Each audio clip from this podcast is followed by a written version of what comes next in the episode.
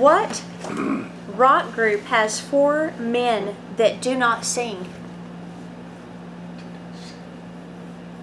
Mount Rushmore. Oh, man.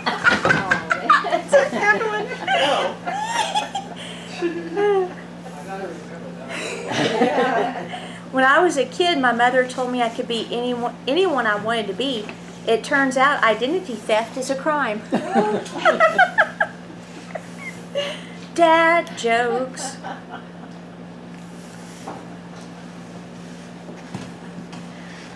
All right. We've made it through the long journey of First Kings. Now we're beginning our long journey through Second Kings. So let's go ahead and uh, by the way, I've been watching um, Fox Nations, who is Hunter Biden deal.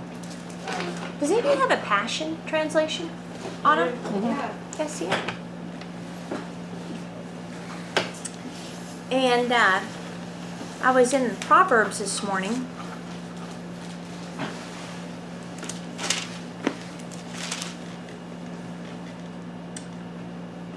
Let's see.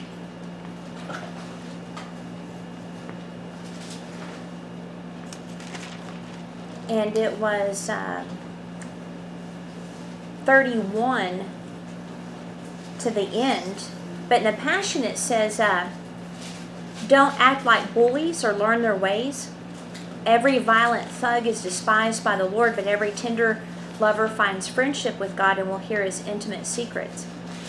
The wicked walk under God's constant curse, but godly lovers walk under a stream of blessing, and for they seek to do what is right.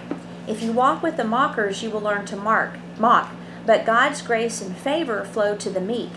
Stubborn fools fill their lives with disgrace, but glory and honor rest upon the wise. So there's a few things in here, but in that series, it shows um, how depraved, um, I mean, really the family, but him in particular, a lot of wounding. His mother, you know, died in a car crash, and then like a few days later or the next day, his dad started running, so he barely saw him after that. And so he's basically an orphan. Um, that's what he feels like. But anyway, I mean, wicked, terrible things um, that this show you know brings out, and one of the things that I thought was interesting that they finally confirmed is there is a text between Hunter Biden and um, what was that guy's name? He used to be on Fox. I can't remember what his name was, but anyway, they were talking about uh, Joe Biden's dementia. So everyone knew that was what 2008, 2019 that he has dementia, and so they put him in office anyway. So you gotta wonder why. Um, but the word wicked here in verse 33 means actively bad person, which I thought was interesting. So it's like an active wickedness.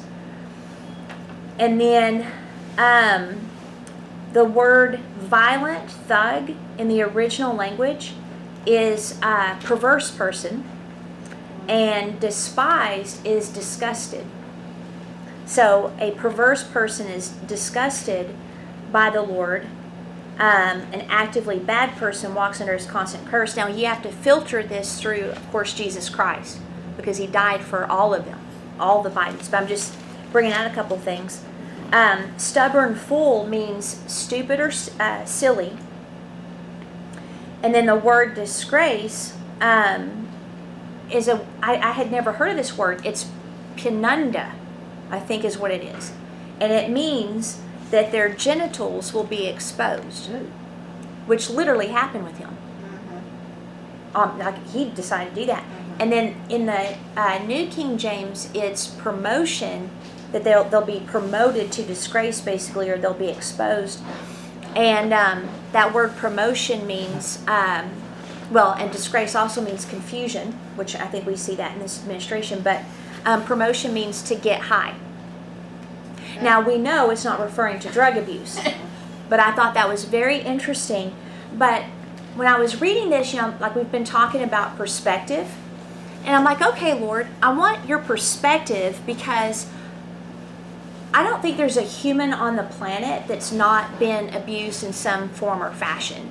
You know, I mean, all of us have either through uh, a teacher, a parent, a sibling, even kids. Maybe we've abused ourselves. You know, I mean, there's just you know different areas.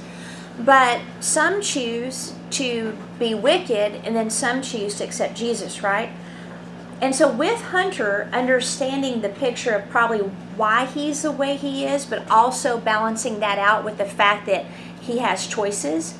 Um, is that's why you know the Lord's throne is on righteousness and justice, and then mercy and truth are always before him. So the reason that he's a righteous judge is he knows the why, but he also knows the hundreds, thousands, tens of thousands of chances and opportunities he gives people. Okay? So, with all that being said, I thought it was a very interesting picture that our country is now being ran by this type of um, people, but also the grace of Jesus. Because in the pictures, like you know, if you have the pictures of him on the cross or in movies, he has a loincloth around him, right? But we know he did not. So he took our shame. He took our disgrace. He got about as shameful and as disgraced as you could get. So we don't have to carry that. So I just wanted to share that with you guys because I thought that was uh, like a picture of two different choices. You know? And and then I also thought it was interesting when I asked the Holy Spirit, how should I view this?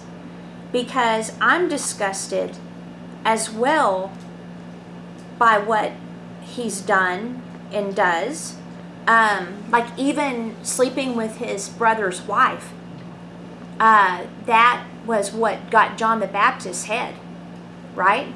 And and then you know the fact that they just did drugs and had sex for days and days and days, and bribed um, the Bidens to support him because basically Hunter Biden has been prostituted out by his family to China and the Ukraine for money. And there's evidence of it.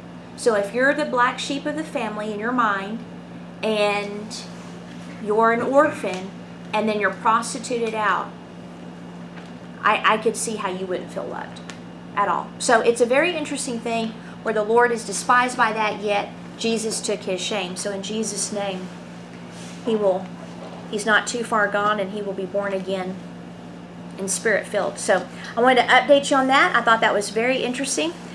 So we're going into um, chapter one of Second Kings, and I'm just going to read you from the notes of the introduction that is out of the English Standard Version of the Bible. It says Second Kings continues the saga of disobedience begun in First Kings, opening about 850 BC, with the conclusion of Elijah's prophetic ministry in Israel and in the beginning of the work of his successor, Elisha. Israel spired downward in faithfulness, ultimately being defeated and dispersed by the Assyrians in 722.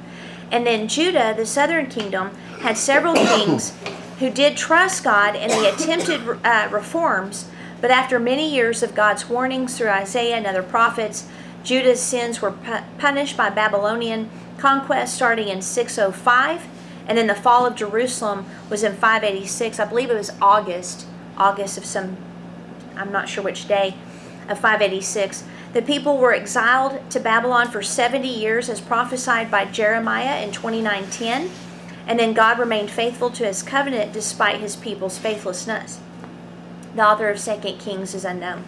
Okay, so we've seen where God is basically executing his judgment by handing Ahab and his family over to the destroyer, correct? Uh, so we know now, uh, and me and Kent were discussing this Friday, that based on the four, and I keep repeating this, but we've got to understand God does not kill people. And the problem is the, the English and how they've translated Hebrew and Greek words makes it appear that just God is going around wiping out entire, you know, people and people groups and you know others i mean all this stuff so we understand that the first two levels of discipline are teaching and then paideia which remember paideia is teaching and doing so it's like in school You learn algebra and then you have to do it. You learn spelling and then you have to memorize what all those things are. They require practice. And so bad things are not our discipline. The word is our discipline, right? So the Father speaks to us through the written word and also spoken word, Logos and Rhema, and He encourages us strongly when we're being stinkers. you know, so the the the best case scenario is you're regularly in the Word, you're learning who you are in Christ, and then as you are, remember we picked this up Friday, as you're fascinated by the picture he presents to you of who you are, right? That's James chapter 1 in the Passion. As you're captured, your attention, wow, I am no longer a sinner. I'm no longer defeated. What? I mean, all those things, they begin to fascinate you. And then anything that would have drawn you away before loses its appeal. So shiny objects are no longer shiny objects, they're e objects. Okay? All right. So then, however, if we refuse to cooperate with Holy Spirit in that model of discipline, then the heat will be turned up a little bit, right? So you'll start having people, you know, talking with you, hey, you know, you're hurting our relationship. All of a sudden, you're hearing the same thing around you, and you're beginning to feel uh, like a resistance that maybe you've not had. And we saw that with the kings where everything was fine, and then the minute Solomon started worshiping other gods, then enemies started coming out of nowhere. So now your circumstances are being touched, okay? Then we have uh, uh, 1 Corinthians chapter 5, where the guy was sleeping with his stepmother. I finally figured it out, okay? The guy is sleeping with his stepmom. Seriously, going to church and no one saying a word. And so Paul's like, hey, what are you guys doing? You know, there are certain things that are not allowed among the people of God that even people that don't know God wouldn't do. That's what he said. And so this guy needs to be turned over to Satan, right? Delivered over to Satan for the destruction of his flesh so that maybe he can go to heaven. So, you know, at this point, it's kind of up in the air. And so, what that is, is actually an act of mercy because we know that when a person is delivered to the jurisdiction, so it's just like if I get arrested, I'm no longer, like as a minor, I'm no longer under my parents' care. I've now been arrested, I'm being delivered over to the legal system, right? So the judge, if I'm convicted, will then deliver the sentence. In Christianity, when you're delivered over to the evil one, it's actually you're excommunicated from the fellowship or the flock. Therefore, you no longer have the safety in numbers. So now you're given over to the jurisdiction of the one who steals, kills, and destroys, not God. So that's how all of that works. But then what does God do? Is he sitting up there like, about time? you know? Absolutely not. Because Jesus says that when there's one that's weak or sickly, right, he leaves the 99 to go after the one. So when you're in the fellowship and no one's saying, hey, you probably should not be sleeping with your stepmom. Okay. You know, when no one does that, then they'll continue in that lifestyle thinking it's okay but once that person is excommunicated, their heart begins to miss family. If you are a family, which is kind of rare uh, in today's church system, but if you're a family and you feel it, you miss your people. If you're not stubborn and prideful, you'll begin to allow that. Someone's knocking. I don't think it's Jesus. I think we're okay. He's inside. But uh, you'll start feeling that desire to be with your family, and then you'll also start feeling the spankings you're beginning to get in life. And if you humble yourself, you can then be returned to the flock. If not, you'll probably end up dead. It's that simple. Now, this isn't for all sin, there's specific sins that are listed uh, in uh, 1 Corinthians 5 that you excommunicate someone, but we do know that the wages or the payment for sin is death. So, whether you're a Christian or a non Christian, if you continue in sin, you will eventually have to pay for that sin. And it can be death for relationships, your physical body, your finances, whatever it is. But in Christ, once we repent, it's as if nothing ever happened. Okay, so with that being said, I like to preface because God gets blamed for a lot of stuff he has nothing to do with. So if you look at Ananias and Sapphira, the only example I know of in the New Testament where the apostle said, When did you think it was a good idea to light a Holy Ghost? Right? So, what did Jesus tell the apostles? He said, You have the power to remit sin or to keep it.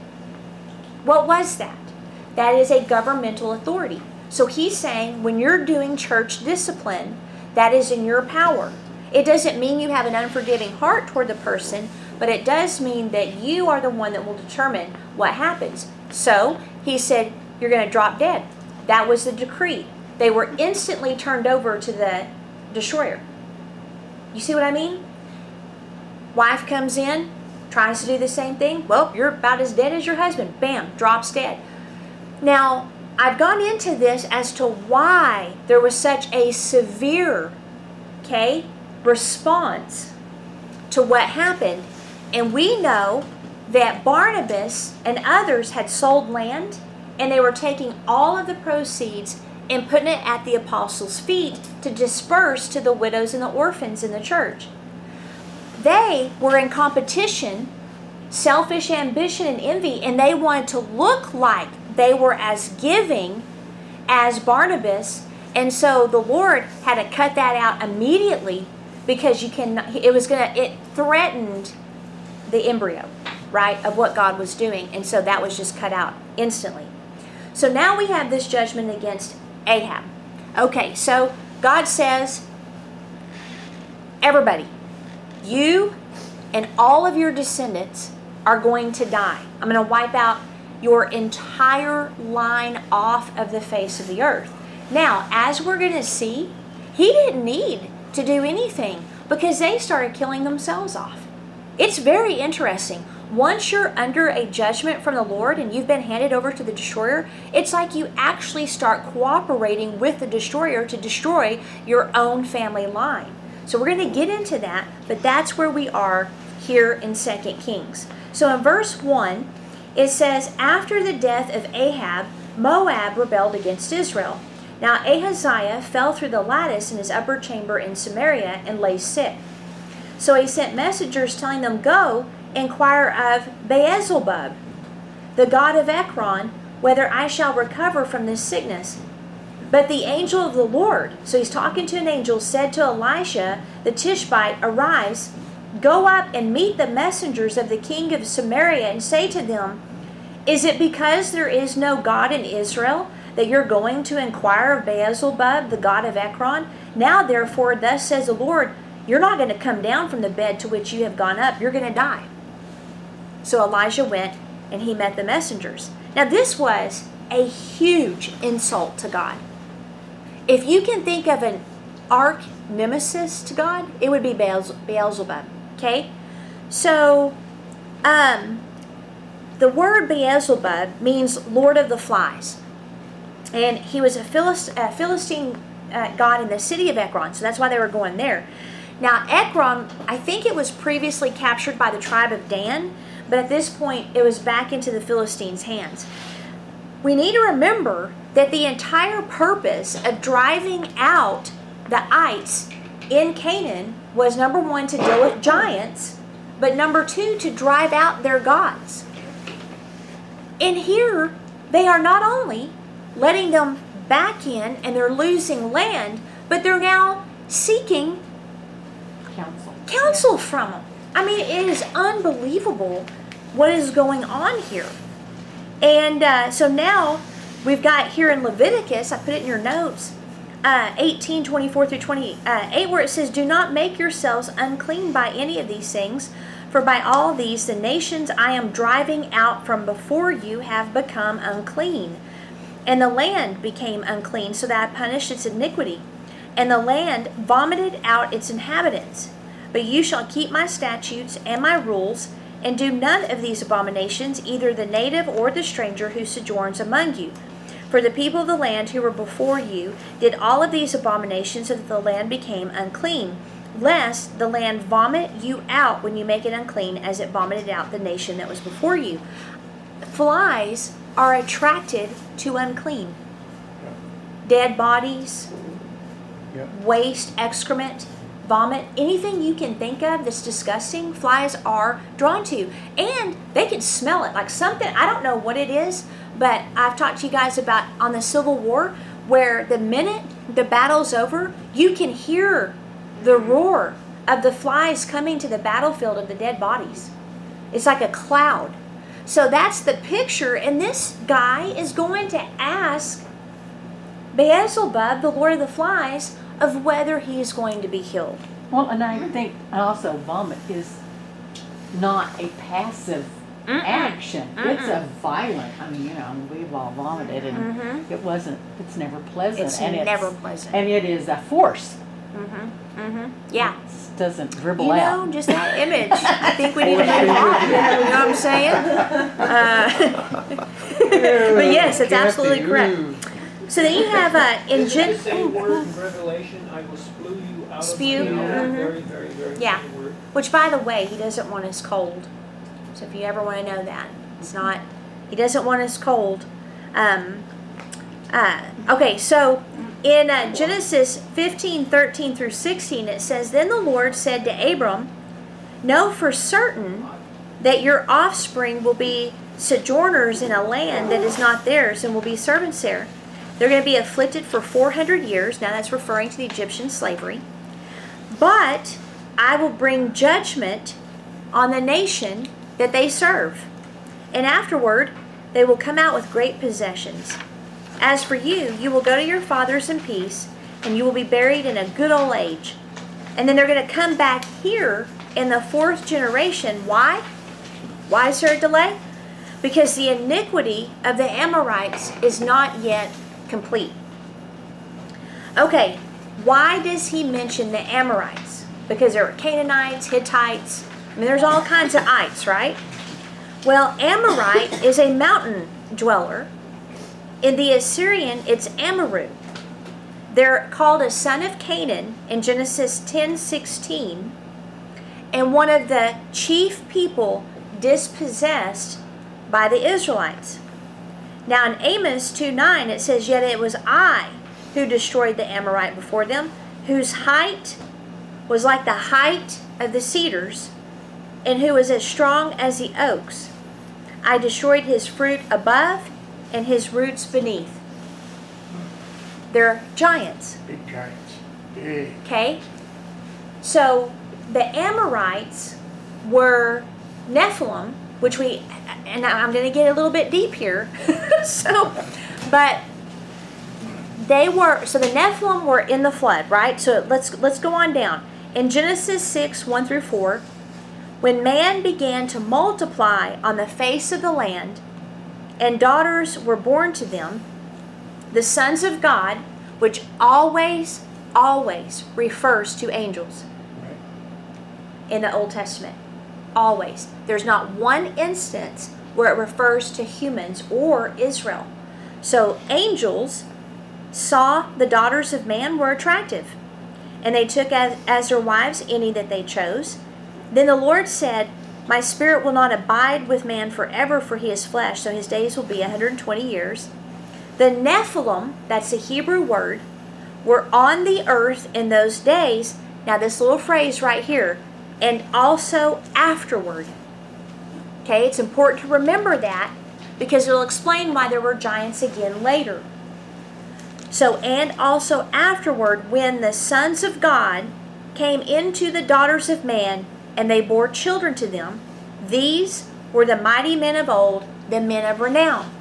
Okay, so basically, you've got these angels that were not fallen, right? They were the watcher angels, 200 of them, that were sent to educate man in the ways of God. But instead of doing that, they were attracted to the daughters and like, hey, we'll go ahead and we're going to break the law of nature and we're going to have uh, offspring. Those offspring were called Nephilim, men of old, men of renown, which is where I think Zeus and all of those things came from. Okay, but I can't prove that in Scripture. Now, if we have the Amorites, who are post flood, they're giants. If you look at the nations that God told them to destroy completely, all the people, men, women, children, and even animals, is because they had giants. And then he said, Don't mess with Edom because they're killing giants. Okay? So there were other nations that were getting rid of these giants. But we see here we've got some more uh, Nephilim uh, action going on. And that's where the phrase also afterward comes in because the creation of Nephilim has been repeated in the Old Testament. And we're not sure how many times, but the only nations, I would challenge you to prove me wrong, that God said to kill off, He was wanting them to kill off giants. Right. So that's where you like people are like, well, God, you know, He's mean and He He did genocide. No. Now, Noah, Noah was perfect in all his generations. The word generations and perfect mean means his bloodline was not perverted. He was the only bloodline at that time that was not perverted.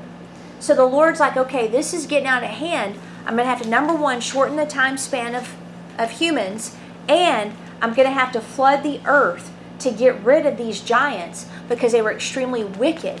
I think they were probably even messing with animals and all Or kinds of crazy stuff, right? animals, yeah. Okay, so the flood wasn't just because man, the flood was the bloodline was perverted.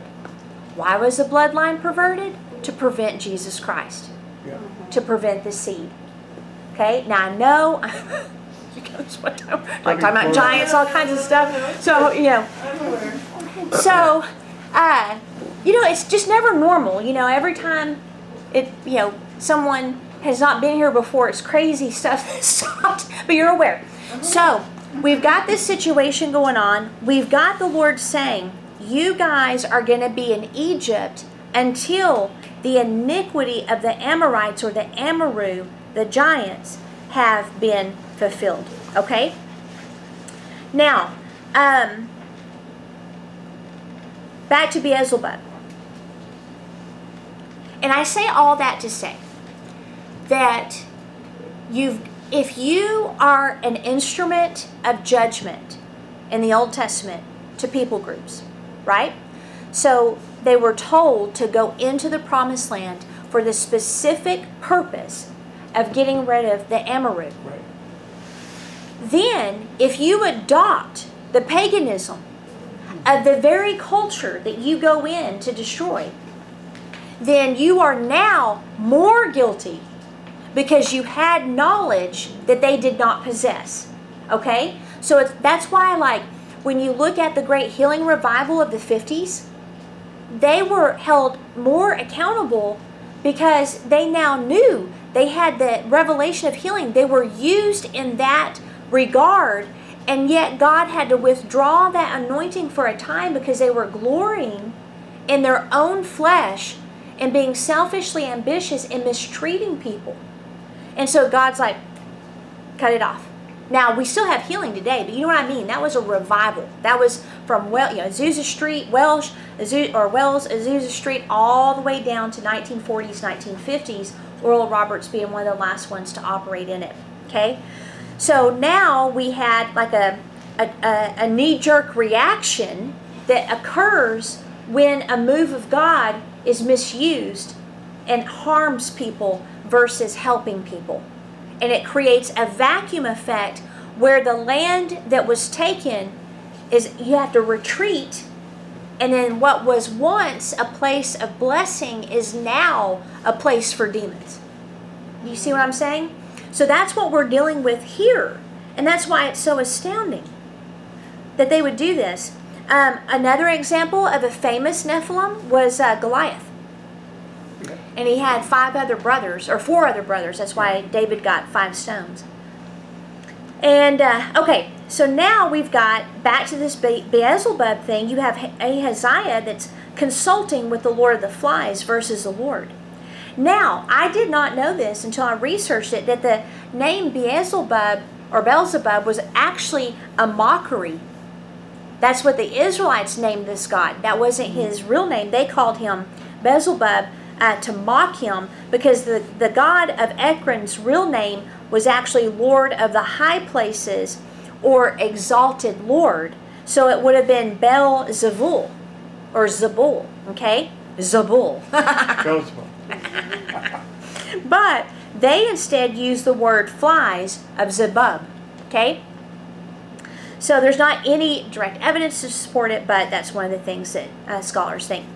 Now, some people um, in their research they they think that Bel- Beelzebub was actually a health god that was warding off pestilence that can spread through flies. So here's what I'm wondering happened. Ahaziah must have had some type of balance issue. I'm not sure, but anyway, he fell out of the lattice. He fell to the ground. I'm wondering if he had a sore or sores, wounds that weren't healing, and that he had gangrene. That's what I'm wondering. And flies were messing with him, and he couldn't get rid of it, and so he went to the God that's supposed to be over health, pestilence, blah, blah, that maybe would combat what was going on. So that might be what was going on there. Um, now, with this understanding, we're actually, I know this is a little bit unusual because we usually spend more time in Kings, but we're going to fast forward to Jesus' day. Okay? And I'm going to read you several scriptures. They're in your notes.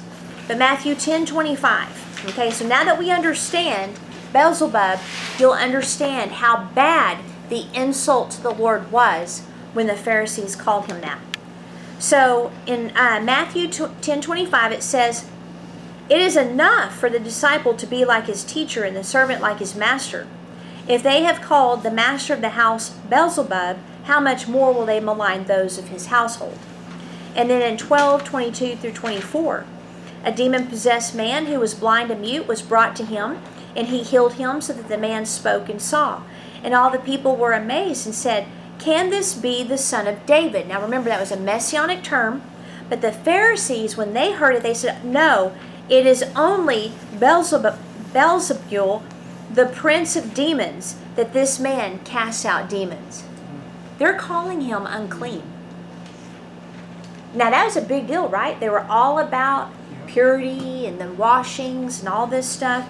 And then you have in uh, Mark 3.22, and the scribes who came down from Jerusalem was saying, he is possessed by Beelzebul and by the prince of demons he casts out the demons. But some of them said he casts out demons by Beelzebul, the prince of demons, while others to test him kept seeking uh, from him a sign. Okay, by Jesus' time, Beelzebub was actually a title of Satan. So they're saying he's possessed by Satan, they're saying he is Satan, or they're saying he's unclean like Satan. And uh, so they were saying that his anointing was from Satan, the source of his power, not the Holy Spirit. Uh, Down at the footnotes there on the Passion, it says Beelzebub could also mean Lord of Tricks or Trickster. Okay? So maybe they thought he was tricking them. Tricking people. All right, so this is why, number one, Jesus said, okay, first of all, what you're thinking of me can't be correct because it would actually be dividing his own house if Satan was casting out devils. Right. You know. Uh, so that doesn't make any sense. And second, what they did is they had blasphemed the Holy Spirit.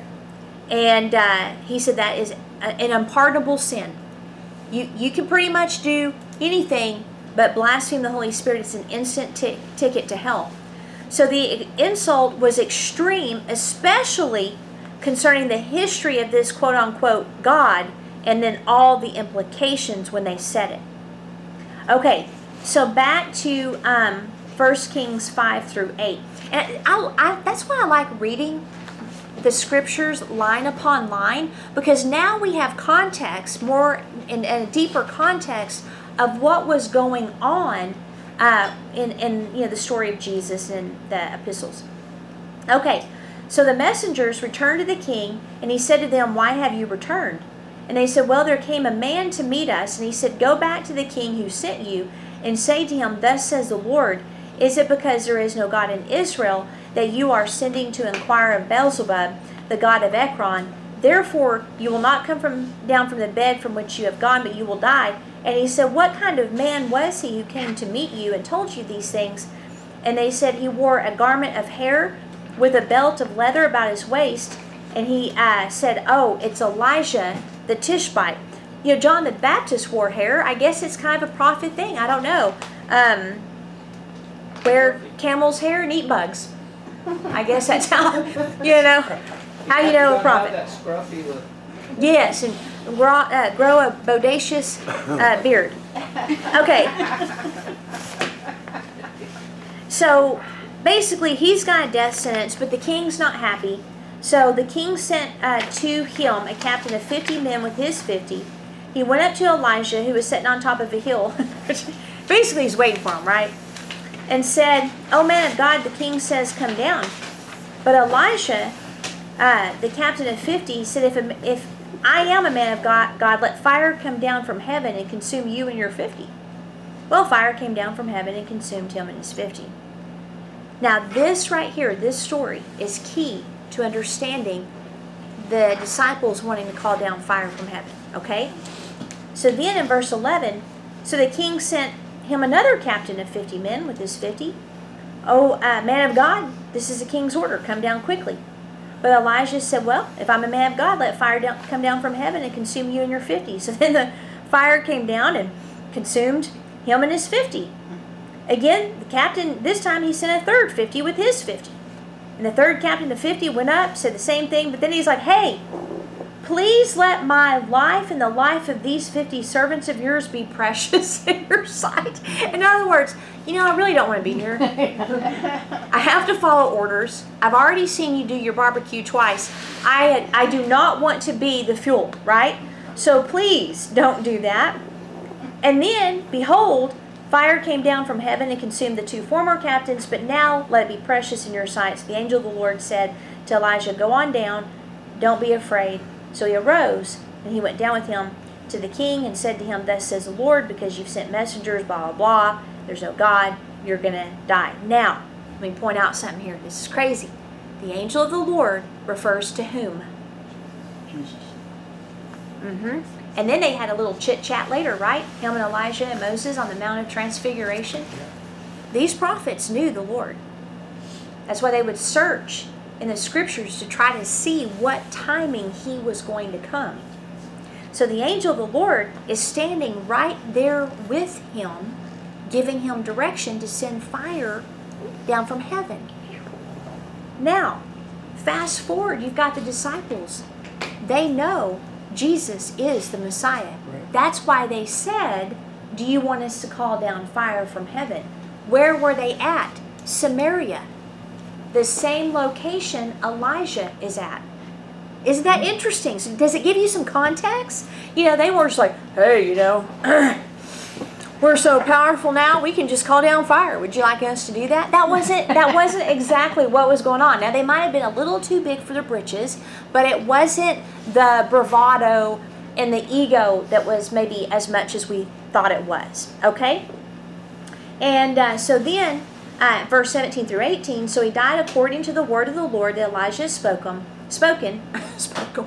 And then Jehoram became king in his place in the second year of Jehoram, the son of Jehoshaphat, king of Judah, uh, also became king because Ahaziah had no son. Now, the rest of the acts of uh, Ahaziah and what he did are not written in the book of Chronicles, blah, blah. Okay, so let's just peek at Luke 9 51 through 56 uh, because I, I do want to read this. Okay, so when the days drew near for him to be taken up, he set his face to go to Jerusalem. And then he sent messengers ahead of him, and they went and they entered uh, a village of the Samaritans to make preparations for him, okay? Now, the people did not receive him because his face was set toward Jerusalem. Now, what's happening? Why are they mad? Well, there, there's an ancient dialogue and, and um, division. For the Samaritans, they had the mountain that they were supposed to worship, worship on. Remember, Jeroboam set up an entire religious system. Jerusalem had the true dwelling place of God. So because he was going to Jerusalem, they're all offended and hurt because he's basically dismissing their religious system, which he needed to because it was fake and it opened up the entire door. So basically, this is a, a religious dispute. So they're mad. We don't want him here because he's going to Jerusalem instead of uh, to our mountain. So when the sons of thunder saw it, which were James and John, they said, Lord, would you like us to tell fire to come down from heaven and consume them? but he turned and rebuked them, and so they went to another village.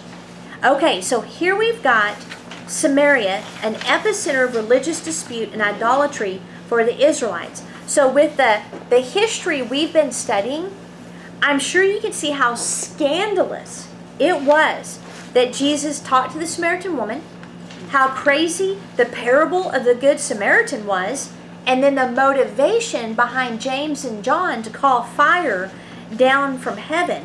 So the spirit of the disciples in the question was a religious motivation, not a righteous motivation. Okay? So they were like, hey, they've been causing us problems all these times. Let's just call down fire from heaven. All right, so then in the Amplified, it says, But he turned and rebuked and severely censured them. Censored them. He said, You don't know what sort of spirit you are. For the Son of Man did not come to destroy men's lives, but to save them from the penalty of eternal death. And so then they journeyed to another village. They got caught up in the religious division. That's why Paul kept saying, You don't get into religious debate. Don't get into this law and all this stuff. You got to stay out of it because then you'll get caught up in that spirit. But when it says he severely censored them, guys, he chewed them out up one side and down the other because at this point they should have known why he was here. He told them over and over. Okay, so we're in a new dispensation. And that's kind of what I was alluding to in the Proverbs I read you guys about the Bidens this morning. Well, the Proverbs weren't about the Bidens, but you know what I mean? They could be applied. You've got to view the Old Testament through perfect theology, which is the person of Jesus. And so you've got to allow Him to show you what that looks like now. If not, you're going to think, you know, kill them all, Lord. Wipe them all out. Kill all of them. You know, that's not what we're about. It doesn't mean, however, the, the, the, the talk, the talk, the clock is ticking down. So we do know that. But he is extremely long suffering, the Father. Okay, so we've got this new dispensation. Jesus is not going to destroy his religious critics and enemies, he came to save them. So we've got to make sure that we understand that. On the other side, just a little history here, verified history. I don't know which one, but you got Ananias and Caiaphas, the, the, the ones that got him crucified, right? Okay, one of them was filleted to death post Jesus, and the other one was crucified upside down. I don't remember which one. I think Caiaphas was probably filleted to I think so. I think there's a statue of him somewhere. It looks like folds of, of material, but it's actually skin His skin. stripped. Why? This is crazy because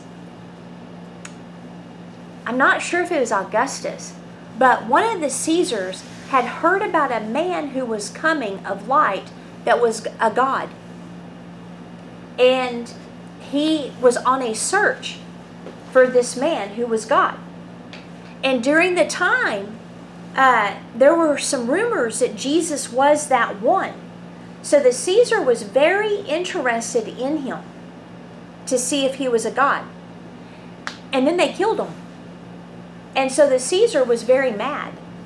So the the order for Ananias and Caiaphas's death was from the Caesar. Also Pilate, he was already at like the worst place you could be. The Caesar found an even worse place to send Pilate. So he got in trouble. All of them got in trouble because the Caesar wondered if they killed God. Is that not incredible? Yeah. So this is, you know, this is the kind of stuff that's going on here. So even though Jesus said, forgive them, they don't know what they are doing, that forgiveness did not negate the judgment that would come. if they did not repent. Okay? So our job is to bless our enemies. The Hebrew mindset of blessing is it's a legal term that opens a legal door for God to go in and influence that person so they can be transformed and believe in Him. Well, I think it's interesting because he goes to, um, you know, they turn him away, Mm-hmm. uh, and then later he makes the Samaritan the good guy. Yep. He's the good Samaritan. He makes him the hero of the story. Mm-hmm. Oh, he's very good. That's why one of the things with wisdom is that you're you can be crafty or cunning, Right. but in a good way, not like the enemy.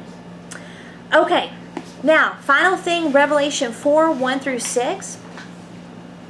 After this I looked, and behold, a door standing open in heaven, and the first voice which I had heard speaking to me like a trumpet said, Come up here, and I will show you what must take place after this.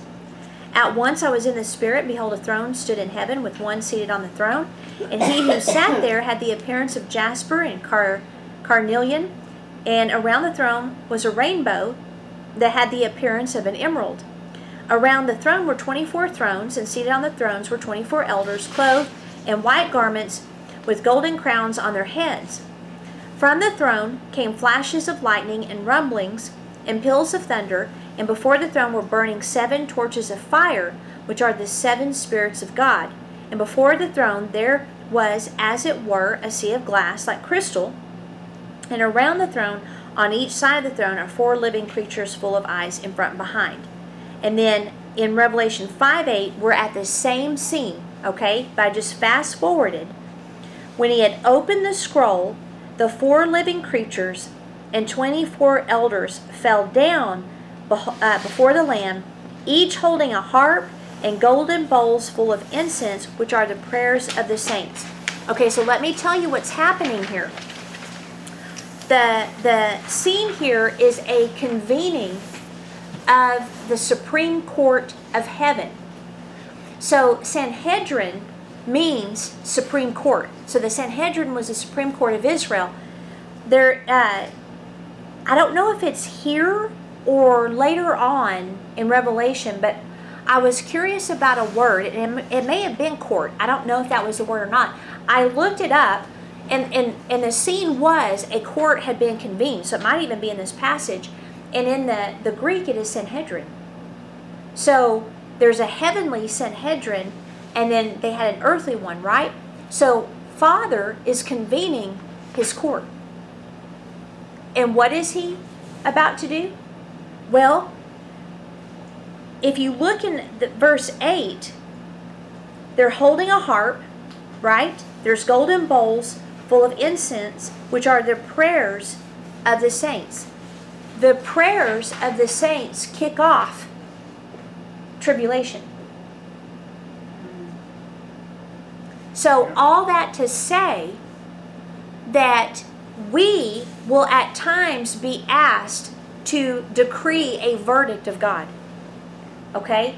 There may be times we are to pray in a verdict of judgment, uh, whatever that is. And so there, the, the bowl got full enough where now it was time to call uh, the court together and God is going to release his judgments on the earth. This is the last three and a half years. So that's what happens is all of a sudden the scroll is opened and then bam, bam, bam. It just kicks off this entire chain of events for the final unveiling of Jesus Christ as a true king. So the judgments of the Lord or in the earth are kicked off by our prayers. And, and we must not have mercy where judgment is required, and we must not have judgment where mercy is required. Okay, so we've got to be very careful. This is going to take um, mature people of God, right?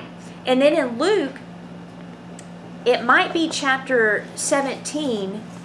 This uh, this passage in Luke is directly tied to this passage in Revelation. Um, let me see. Uh,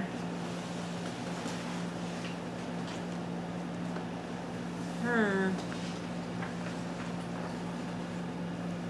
It's the the one where it says, "Oh, the parable of the persistent widow." Okay, Luke eighteen. and let's look at verse uh, 7. And will not God give justice to his elect or saints who cry to him day and night? Will he delay long over them? I tell you, he will give justice to them speedily. Nevertheless, when the Son of Man comes, will he find faith on the earth? That is this in Revelation 4. It's 24 hour prayer that provokes the tribulation, the opening of the seal. Isn't that interesting? And then the word speedily, uh, will he delay? Uh, the word speedily means this. Once that trigger occurs, once you light whatever, you got that trigger, once that happens, it things are going to move really, really fast. So it's not that he's going to be quick from that point to that point. It's that once the trigger starts, it is going to be really, really fast and there will be no delay whatsoever. Okay? So I find it very interesting um, that we actually, we kick off the last three and a half years, not the enemy. Isn't that interesting? So, anyway, 24 hour prayer, guys, is a sign. And what terrifies me is where God in human flesh asks, Will I find faith when I return? I don't like that question. You know what I mean? I I don't like that. That makes me nervous. I don't know. Why, you know. Pretty well uh, throws out the rapture doctrine right out the Yes, it does, because we're actually here. Yeah, it's like, well, I don't know. You should know. Will you find faith? So that's, uh, yeah, that's a little disconcerting. I can tell you that much. I have. It kind of goes, it goes right here along with this, but um, I was listening, I don't even know who to, but they made a comment. They said, when Jesus came and said, who do people say I am? And the answer was, some say you're Elijah, Right. some say you're um, One of the prophets. Yeah. Yep. John the Baptist. And they said, well, what did John and Elijah have in common? Well, they were kind of firebrands. And so he said, you know, that's a people do not want to look at Jesus with the spine. right. Well, let's put it that way. Right. They want to look that Jesus is all love and, you know, mushy gushy, you know. Sloppy But the fact that people said he's Elijah. Mm-hmm. Well, if he was, they were looking at his character as long, as well as the miracles. and Right, that- and right. The things that he had said, the things that he had done. He was harsh to the ones he needed to be harsh to, and he was loving to the ones, you know. It's the kindness and the That's severity right. of And the we word. know Mhm. John didn't mince any words. You know, he was Who told like, you to come to my service? yeah, you're gonna go to hell if you Sons just of stay hell. over there with all these other Vipers. guys, you know? And so, um, I just thought it was interesting, I think that fleshes out, um, Jesus a little bit more. Absolutely. Yeah, because I mean, like if you see most of the pictures, he's pale, he's small, and you know, you just picture him being slow motion he's always and like really this. tender. He, I mean, always- he had to be pretty stout. He had to be pretty fit to go up to Jericho. That's no joke as far as a hike. Um, but also, I mean, you've got repeated examples of him chewing people out, even his own disciples. You've got him, I mean, with the religious people, it was like, woe this and woe that, and you're a son of hell, and your disciples are twice the son of hell as you are, and blah, blah, blah. and then you've got the whip, you know. So there's the maturity, according to Romans 11, is to know the kindness and the severity of the Lord. Uh, we got to know what, but even kindness was displayed. The, the Greek definition, like I've said over and over, of kindness was displayed using the whip. A lot of people don't know that. That was an example of the Greek idea of kindness. So it's, I think, for people that maybe err on the side of ready to No, you know, probably need to go to the kindness a little bit more. And then the people are like, oh, probably need to go to the, yeah. you know. So it's definitely a balance of making sure we hear Holy Spirit and what He is saying. And I think many Christians have got out of balance of who God is, Jesus is, and they only look at the. I mean, not that He's not merciful, but you can't just just look at that, Yep. And then we know some that only looked at Him as a tough guy, right? you know, and they abused people. Right. hmm So I just thought that was uh, very interesting, and I hadn't really I mean, I knew that they'd answered that, but I didn't really Connect it with John and connect it as- Elijah. because of they that the fact that they did connect that Yeah. there was something in his character that they connected. He's a little feisty yeah. at times. Yeah, a little bit more. A little than straightforward. Right. Right. That's good. That's really good. Anybody else? Any thoughts? A good whipping never hurt. No? No? You must not have got a whipping by the same ones I got a whipping by. they hurt. I remember when Kent was little and he had to get a whipping. I mean, you could just see, ah, he just didn't want it, you know. And I'd feel bad too. And he'd try to cover. I mean, it's just poor little thing. It's like the sooner you get this done, son, the sooner we can move on. And then I'd have to love on him, but. Ooh, I hated giving him whippings, but sometimes they were necessary. Little turd, didn't straighten up. All right, well let's let's pray. And so, Father, we thank you so much for your whippings. We thank you that you love us. You're not like an earthly father that disciplines just because you can or just because you feel like it or for your own benefit, but instead, everything you do, all the way from teaching to requiring us to practice what we've learned, to maybe touching our circumstances a little bit, even turning one over to the enemy, is all an act of mercy. And so we thank you for that, Father. We thank you that every single thought you have toward us is good. There is not a single thought in your mind that is evil or wicked toward us. You are the God of lights, and we are your lights. You have no shadow. There is nothing evil, there is nothing wicked, nothing dark in you, and every good and perfect gift comes from you. And so, Father, we confess and decree those things this morning. But we also know that you're the lion. We know that uh, you do destroy your enemies by turning them over to the jurisdiction of destruction. We know that you will kill a lot of people when you return and set up your throne physically on earth.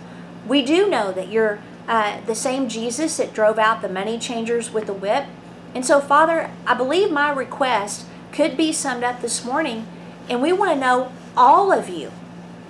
We, we don't want to know just the parts and the pieces of you that make us comfortable, that make us have warm fuzzies. We want to know all of you. We want to know the sovereign God, that when you move, there is nothing stopping you, and we should get out of your way if we're not going to cooperate.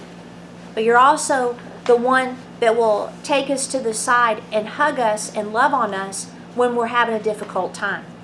So we want to know all of those aspects the times where you look us in the eye and tell us straight up how it is, and then the times where you're a little bit more uh, gentle in your discourse. And so, Father, we want to know all of those aspects of you in complete fullness as much as is humanly possible while we're on this earth.